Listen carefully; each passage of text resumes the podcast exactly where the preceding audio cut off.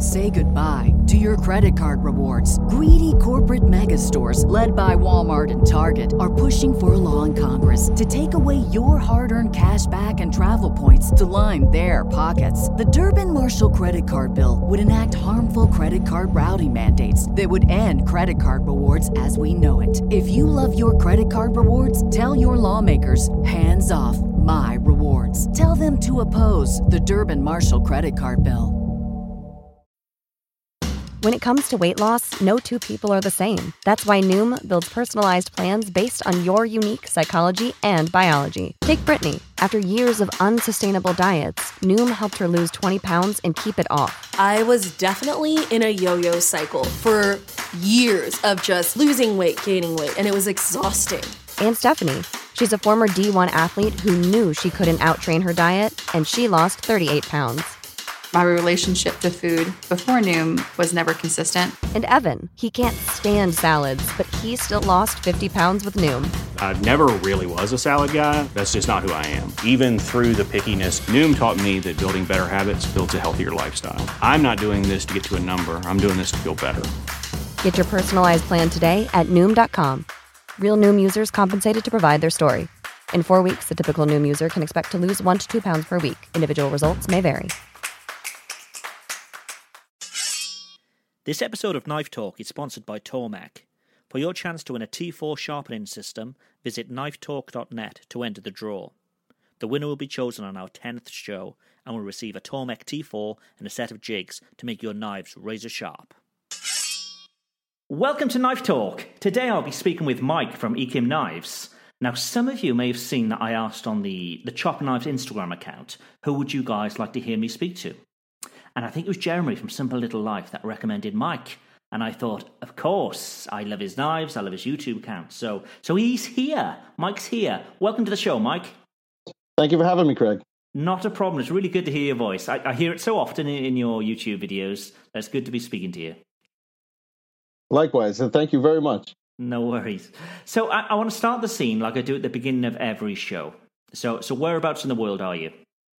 I'm in Long Island, New York. Oh, cool, cool. Okay, and what's the weather like there today? Uh, hot and sunny. We're in the middle of summer over here, so it's uh, it gets a little stuffy in the shop. Yes, but it's not so bad. I'll take this over winter any day. and your shop is that is that at home, or do you have a, a place that you go to each day? Uh, it's in the backyard. Uh, I have a little apartment, and it's actually in the backyard. It's a little shed, little tool shed. That's uh, really all it is. Oh, cool. So, so not far to travel to work. Nope. Minute walk. so knives. What's the fascination? Well, I guess it all started when I was uh, when I was a little kid. I was in Boy Scouts, and they would teach you how to use knives and a little bit of outdoor and some maybe some preparedness and survival. Um, a moderate degree, I would say. Uh, but I began the fascination with knives there. Now, I never really had anything before that, but in order to participate, my parents had to go out and get me a knife. And I remember one of my first was a Swiss Army knife, a Victorinox, I believe. And it just kind of snowballed from there. Uh, I didn't really use them in my day to day life, but the fascination never went away. And it would progress from uh, using them and whittling them, whittling with them at, around a campfire in the Boy Scouts to all of a sudden now I'm sneaking into the garage to use my father's bench grinder. and it just uh, just really just kept going from there. It, it's it's such a weird thing, isn't it? Uh, you know, I speak to so many knife makers, and I always say to them, you know, what's the fascination with knives for you? And for most people, it starts from when they were really young. And it's just, I don't know, to me, a knife almost has a bit of a soul to it, you know? It, it has a bit of a character. Um, and you just, yeah, you can just fall in love with a specific knife as well, which, which is such a weird thing. Oh, absolutely. I remember uh, using that bench grinder in particular. It wasn't just knives, it was anything with an edge. Uh, shaping metal. I started out very early with that. And uh, I remember taking apart an aerator rake uh, had these little uh, five pointed stars on it to, I guess you roll it over the lawn to aerate the lawn. And I took it apart and I remember sharpening those little stars on the bench grinder and I would throw them into pieces of wood and the trees and stuff like that. So I, I've been following along your, your YouTube channel, and you, you've documented your transition from from having a regular job to becoming a, a knife maker. Um, is that a process that's finished now? Are, are you full time? Uh, not not just yet. Actually, you caught me in a a transitional phase where I drive a truck. I've been driving a truck for 15 years. Yes, yeah. And it's uh it's long hours, so 60, 70 hour weeks. Uh, so I don't have a lot of time to work in the shop, but when I do, that's what you guys see on the YouTube channel. So I share everything I do. After that 12 to 14 hour day, I come home, I go in the shop for a few hours and make whatever I can in that time. Now, when I say tr- uh, transitional phase, I am actually right before you called, I was putting together the swing set for my son who's going to be born in about four days. Oh, congratulations. Life will never be the same again. of course. So, of course, with, uh, with something like that happening, big things need to change. Now, Long Island's very expensive where I live. Yeah. So, daycare, we don't have anybody to watch the kid. And daycare is extremely expensive, more so than I make at the truck driving job. Hmm. So, my choice soon became well, I can get a overnight job and say goodbye to knives, knife making altogether. But I've been working on this and building this for three years, so I couldn't say goodbye to that yet. There's so much potential and there's so much out there that if I go for it, if I dive in headfirst, that I can make this work. Yeah, yeah. So I decided instead of running away from it, I'm going to quit my job in October. Wow, wow. And I'm going to dive in headfirst. That's great. That's great. And you this is something you've obviously thought about a lot as well. You're not doing this on, on a whim. It's something that you know you, you've obviously spoken with your family about, and it's it's amazing. You're following your dreams. That's great. You know what? It's I spoke with my wife a lot about this, and uh, since we've gotten uh, pregnant, it's it's been the forefront of the discussion almost every day to the point that it's ad nauseum. but it's these are our options. They're very limited, and I can't just let an opportunity slip away. Yes, yeah, yeah. And as I say, you've also been putting the hours in as well, you know, to learn your craft, and and and you've built up an audience. Yeah, you know, you're good to go. You're good to go. It's the production that gets you. So, and mm-hmm. it's I think a, a big thing, and if for guys that are looking to go full time, and something I struggled with is you have to not only go all in? Dive in head first. Uh, for example, I just bought a, a Tormach CNC. Uh, now, mind you, we live in a small, tiny little apartment. I just had my one year anniversary a few days ago, and I basically spent the down, pay- down payment of a house on a machine to make this work. so, a very understanding wife. Is, I was uh, about to say exactly that. Very, very understanding. Yeah. Yes, it's it's she's been uh, critical into in making this happen. Yeah, that's fantastic. You've got you've got support. That's great. That's great. So let's talk about your heroes. Who, whose work have you been admiring? Oh, there's been quite a few. I mean, you spend five minutes on Instagram, and you, you it's when you think you've reached that next level, when you think your stuff is really that good. Go on Instagram for a few minutes, and you'll see you'll be humbled immediately. Yeah, yeah. The talent, uh, the talent out there is just incredible, isn't it? Absolutely. And and it's not just in the quality of one single knife. For me, it's I had to learn the hard way about business uh, because I, I was never raised in a in a business mindset. It was always go out, get a good job, be mediocre your whole life, and and take it from there. There was no hey, take a risk and go start a business. Hmm. Right. So the guys that not only make excellent products, the the hand maker that spends 150 hours on a single knife, uh, but it's the guys that are product, uh, super productive and are making thousands of knives that are high quality but affordable. Yes, yeah, yeah, and really, uh, really kind of killing it on the business end of it. Hmm. Actually, let's let's talk about business for a second because I think it's I think it's something a lot of people steer away from. Um, they prefer to talk about their process and so on. So, so how did you sell your first knife? How did that come about? Uh, well, I spoke to a few people locally in my truck driving job, and one of my stops, I, I, went and I knew the guy for a few years, and he was an avid hunter. Hmm. And at the time, I was too nervous, too scared. I didn't believe in what I had made. Uh, but I showed him a few pictures saying, hey, I, I made this. And he, he wanted to buy it. So naturally, I priced myself way under what it was worth. uh, but that was my first sale. And I think that broke the ice for me and helped me move on to the next sale and the next sale. Yes, yeah. So, how do you price your work now? Is it, you know, do you have X amount of hours? Do you have a, do you have a formula for it? I used to have a formula, and uh, this is, I, I'm a firm believer in this. When you first start out, you want to make enough to keep going, right? Since you're building your name, hmm. uh, if you're fortunate enough to have a massive following or you make something that outstanding that it stands on its own merit, then you can charge almost whatever you want. But when you don't, when you're trying to be discovered, uh, you want to just make and sell enough to keep going. And once your name gets there and your quality gets there, uh, then I think the price can go up. Now, I I'm notorious for pricing myself too low. Uh, my last sale, I had a lot of people yell at me for pricing too low. Uh, but I believe I'm paying my dues. Yes. Yeah. Yeah. So that's that's a, something that you just mentioned. Actually, getting a name out there. So that brings me to the next question, really, which is who buys your work? Is is it other knife makers for their collection? Is it maybe fans of your YouTube channel? You know, I mean, me personally, I make chef knives, so I want I want chefs to like my work. Um, you know, more than maybe other knife makers. Um, yeah. So who's who's your customer? My customer base is a little bit of everybody. I, I get the majority of my sales off of uh, Instagram and YouTube. I do have a few knife makers that they start out, they realize how difficult it really is, and say, you know what, rather than spending thousands of dollars in tools, I'm just going to go back to collecting and I'll pick up one of yours. Hmm. But there's a there's a there's a purpose behind uh, the YouTube channel and helping out other makers. Uh, kind of my end goal. I want to try and look ten years down the road.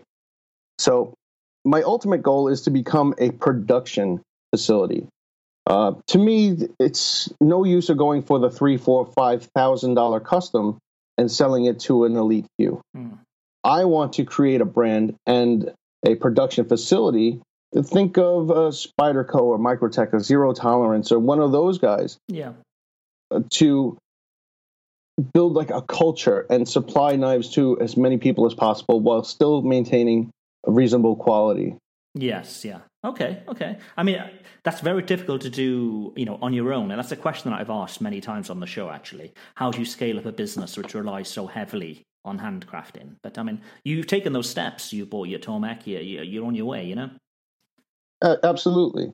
And the reason why I cater to other makers is because when that day comes where I need, uh, whether it be employees or collaboration project projects, if I taught you how to make knives through my YouTube channel uh, years ago, and now you're a big name maker, when I reach out to you and say, "Hey, do you want to do a collaboration project?"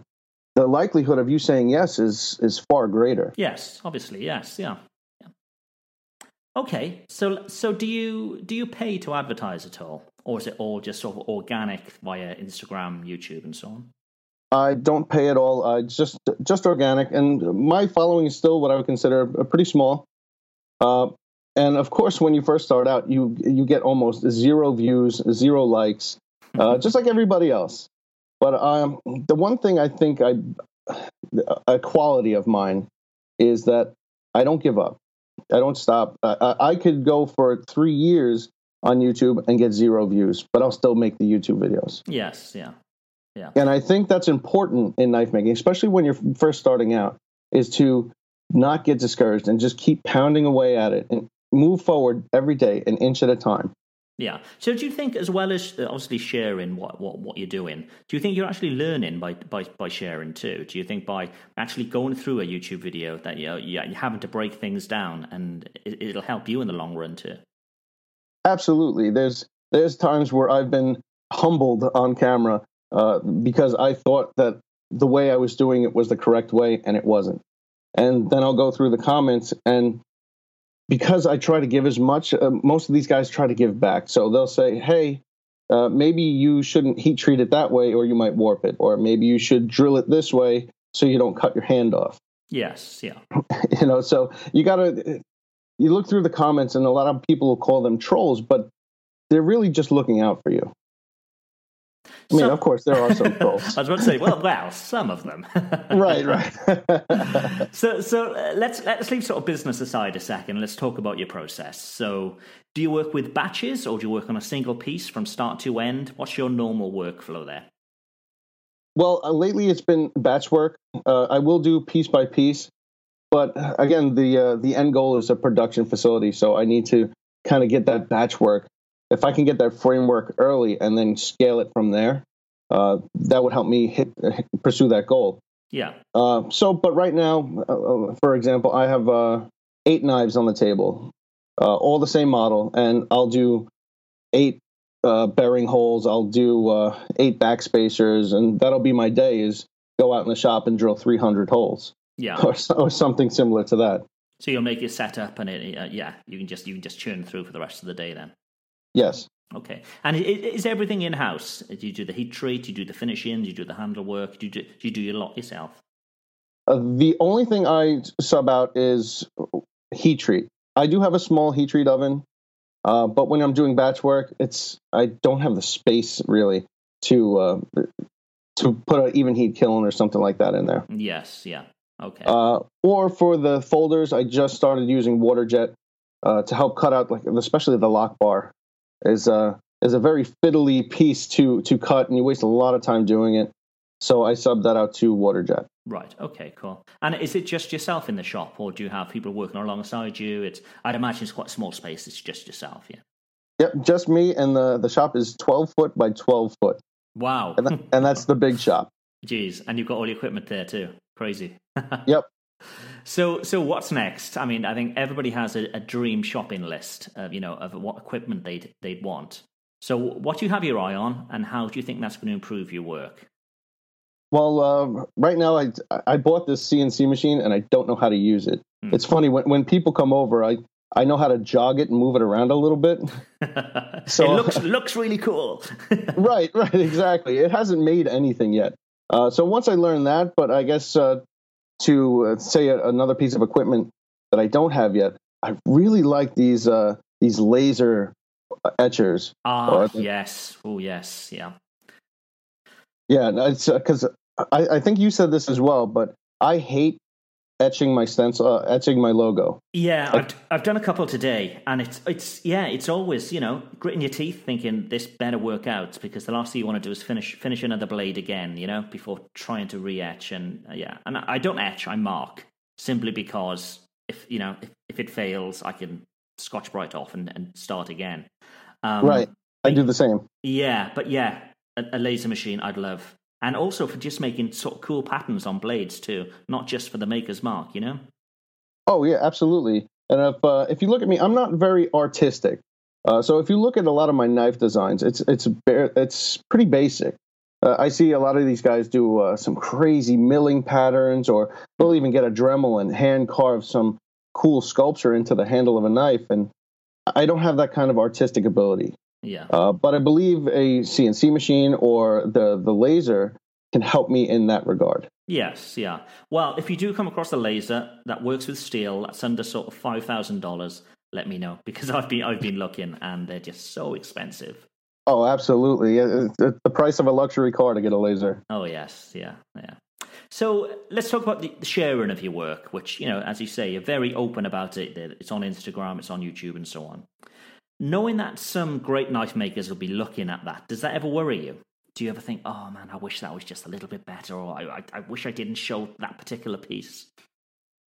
Not necessarily. I mean, it's crossed my mind, but I think in the grand scheme of things, uh, because I've had people come and criticize me and tell me I'm doing it wrong, but at least I'm giving back. Hmm. Right?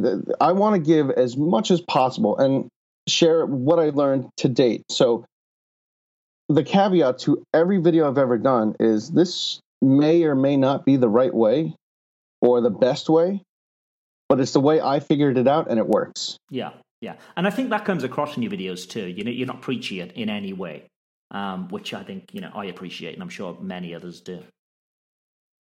I try to be because it, when I first started uh, started out and learning from YouTube, cha- uh, like Tim Troyer from Sugar Creek Forge, Hmm.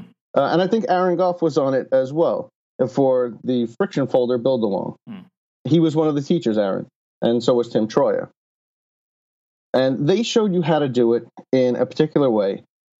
And some of the other YouTube channels would show you how to do it in a particular way, but I always had some more questions.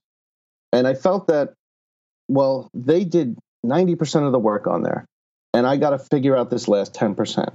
Hmm. So when I made my videos, I wanted to try and get that 100%. Every single little detail, that's why I make such long videos, but every single little detail, I wanted to answer all the questions, uh, or as much as I could. Hmm. And just thinking, actually, a little bit off topic now, but whilst we're talking about YouTube, is is that part of the end game as well? Having sort of revenue stream from that, um, with regards to you know affiliates and all that kind of stuff. Uh, with my YouTube channel, I'm still pretty small, so I don't really use it for uh, revenue at all. I mean, you you guys, be, I mean, I'll just tell you, it's probably hundred dollars every other month to right. do YouTube. Uh, that's that's what YouTube pays me. So it, it's uh, marginal at best. But I do it primarily to give back. Yes. Yeah. And and that's really the end goal with YouTube. I'd love to do it full time, but to be honest, I don't think I have the the talent that some of these other big like Walter Sorrells or Simple Little Life Jeremy. Mm. Uh, they have some that, that video talent, the, the editing and everything that I'm sure I could get to that point, but I have so much on my plate that I just uh, kind of let it slide. And it's a lot of work. I, I, mean, wow. I mean, looking at, I've been following Alex Steele, and he's recently moved to a, a new premises, and he set up his shop basically like a like a film studio. You know, um, so his his primary motivation is to make videos, not necessarily to make product. He doesn't sell his products that he makes. He, it, what he sells are the videos. So yeah, the setup he's got is incredible, and yeah, it's it's it's it's another level, I think, of of learning how to do something. Absolutely, actually, uh, I downloaded th- this podcast and started listening to it, and uh, it turned me on to Alex Steele. So I went and watched some of his videos, and I can see exactly what you're talking about uh, with the, with the studio lighting and everything in there. Yeah. I would love to have that ability. Yeah, or half his energy. That would that would suit me. oh, absolutely. Right, so we've we've covered your YouTube channel and Instagram and so on, but how do you relax away from the workshop? I know you've been busy, uh, you know, fitting work in around making knives and so on. What do you do to just stop all of that, just to sort of get your head in a better place? Well, I used to do um, mountain biking and all that kind of stuff, but honestly, for the past couple of years, ever since I kind of took on uh, more of a business mindset of I'm going to make this work mindset, I haven't really taken any breaks. I, I just I go to work, like I said, about seventy hours a week. I come home and I make knives as much as possible. Luckily, my wife doesn't really ask for anything, but the the rare occasion where she does, I make sure I drop everything I'm doing and I go and I see her. Good man, good man.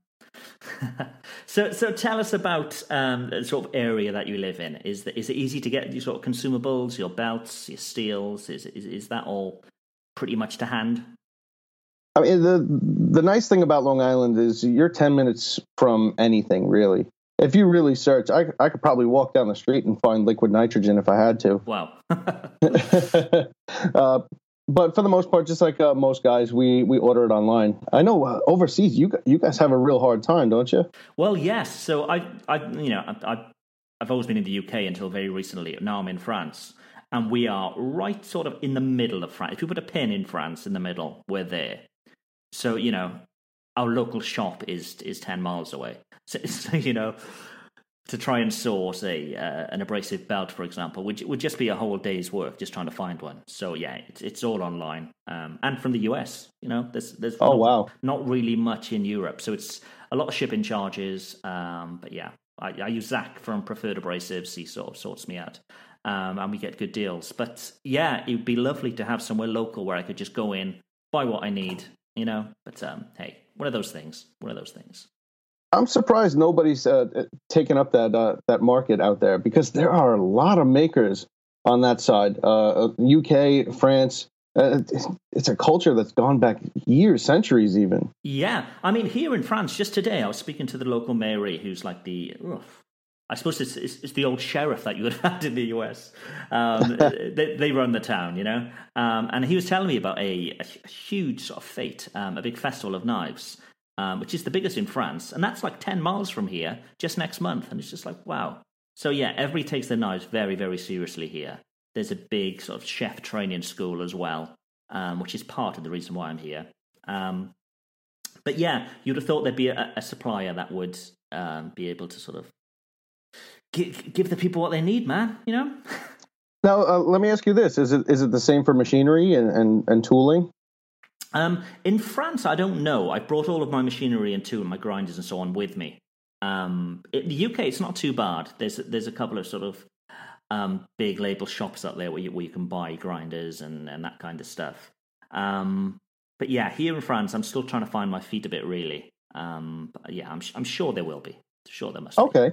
Yeah, the, the, reason I ask is I have a lot of Australian knife makers reach out to me, and uh, they tell me how they get absolutely killed in, in terms of machinery and getting it over to uh, to that big old island over there. Mm, yes, yeah, yeah. I mean, a classic example is is an oven. So I'm using a, a gas forge at the moment, um, but I'd love something like an Evenheat or something, you know. But the, the the cost of shipping is actually more than the cost of the oven because it's weight. It you know it's it's fire bricks. It's it's heavy oh, yeah. stuff. So yeah, so things like that are a real sort of pain. But um, yeah, I'll get there. I'll get there. Fair enough. so I'm I'm going to wrap up with a couple of questions that I ask all of my guests. Um, and this first one is about kit actually in your workshop. So, what's the one piece of kit that you just couldn't live without? Oh, that's a tough one. I don't want to say the grinder because I know everybody's going to say the grinder, the two x seventy two. Um, you know what? I, you know what I use the most, and probably every knife maker out there is sandpaper. Hmm. You'd be amazed how far you can get with sandpaper. Okay. It sounds sounds a little ridiculous. I'm, uh, if you want to pick a machine aside from the two x seventy two, I would go with the surface grinder. Yeah, yeah. Uh, that's been extremely helpful. I just converted it to belts, uh, which you could almost get a sellable finish straight off the machine. With which these, is right. Okay, nice, nice. Almost. It, it really takes a lot of the time out of the handwork. Uh, so that was actually why I built my shop is because I bought this thousand pound machine and had nowhere to put it. that that actually really surprises me, saying sandpaper, because that's the one thing I'd happily throw out and never have to see again. But so, aside from some of the great makers you've already made, you've already mentioned, sorry, um, where do you find your inspiration apart from other people's work? Do you, do you see it in, in cloud formations, or do you, do you see it in you know in other tools? Where does that well, come a, from? Apart from other makers, it's the people that do more with less. So, for example, I uh, happened to turn on a Casey Neistat video. I think it was yesterday, and he had a blind girl hmm. on on his channel, and this blind girl who cannot set up the lighting and cannot set up the camera and make sure she's in focus or anything, uh, has a hundred thousand subscribers on YouTube, and makes it happen. And like it's it's hard to make an excuse for yourself when you are fully able and you just maybe just being lazy when there are people out there like that that are doing it. Hmm. Jeez, yes, yeah. Thought provoking stuff, man. Definitely. Yeah. So, so if, if people want to know more about you, where can they find you online? So there's obviously your Instagram. So is that is that Ekim Knives? Yep. Um, yeah, Instagram primarily. Um, the website. A lot of my knives don't really even get to the website. They sell right through Instagram. I've just uh, been so, look, just been looking on your site, and you you've literally got one knife for sale at the moment. Right. You, have right. sold everything, so that, that's good news. That's good news. Yeah, normally they don't even make it to the website. It just goes right off of Instagram and of course YouTube. But I think the best way to get in contact with me is Instagram. Okay, cool. And and what is your plan then with, with regards to sort of a range of knives? Will will they all be individuals, or I know you talked about having batches. Will you uh, sort of continue with that model for a long time, or are you just looking to evolve as time goes on? The, the knife world is is kind of funny in that way, where you might make a model that's that's hot for the next two or three years, hmm. uh, and all of a sudden it fades away.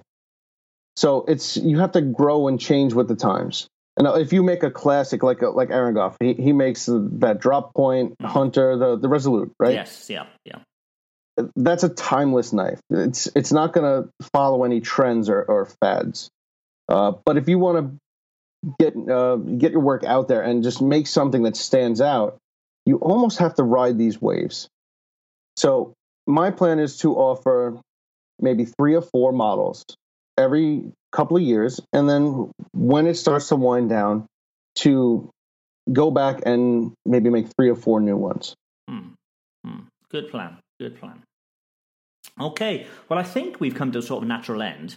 Um, so maybe it's a good time to to say goodbye. But everybody knows where they can get you. They can get you at ekimknives.com, ekimknives on Instagram. Um, and go, go and watch go and watch Mike's videos. They're great. Anybody listening that hasn't seen his YouTube videos, they really are great. They're thought provoking, they're inspirational, you learn a lot, and he just makes some really cool stuff. Thank you very much. Save big money and transform your home with new appliances now at Menards. We offer the lowest prices and the largest in stock appliance selection. Ready to take home today. Check out top appliance brands, including KitchenAid, Maytag, Whirlpool, Amana, and Criterion. Upgrade your home and save big money on new appliances at Menards. Shop our entire selection of appliance options online today at menards.com. Save big money at Menards. When you need mealtime inspiration, it's worth shopping Kroger, where you'll find over 30,000 mouthwatering choices that excite your inner foodie. And no matter what tasty choice you make, you'll enjoy our everyday low prices, plus extra ways to save, like digital coupons worth over $600 each week. You can also save up to $1 off per gallon at the pump with fuel points. More savings and more inspiring flavors make shopping Kroger worth it every time. Kroger, fresh for everyone. Fuel restrictions apply.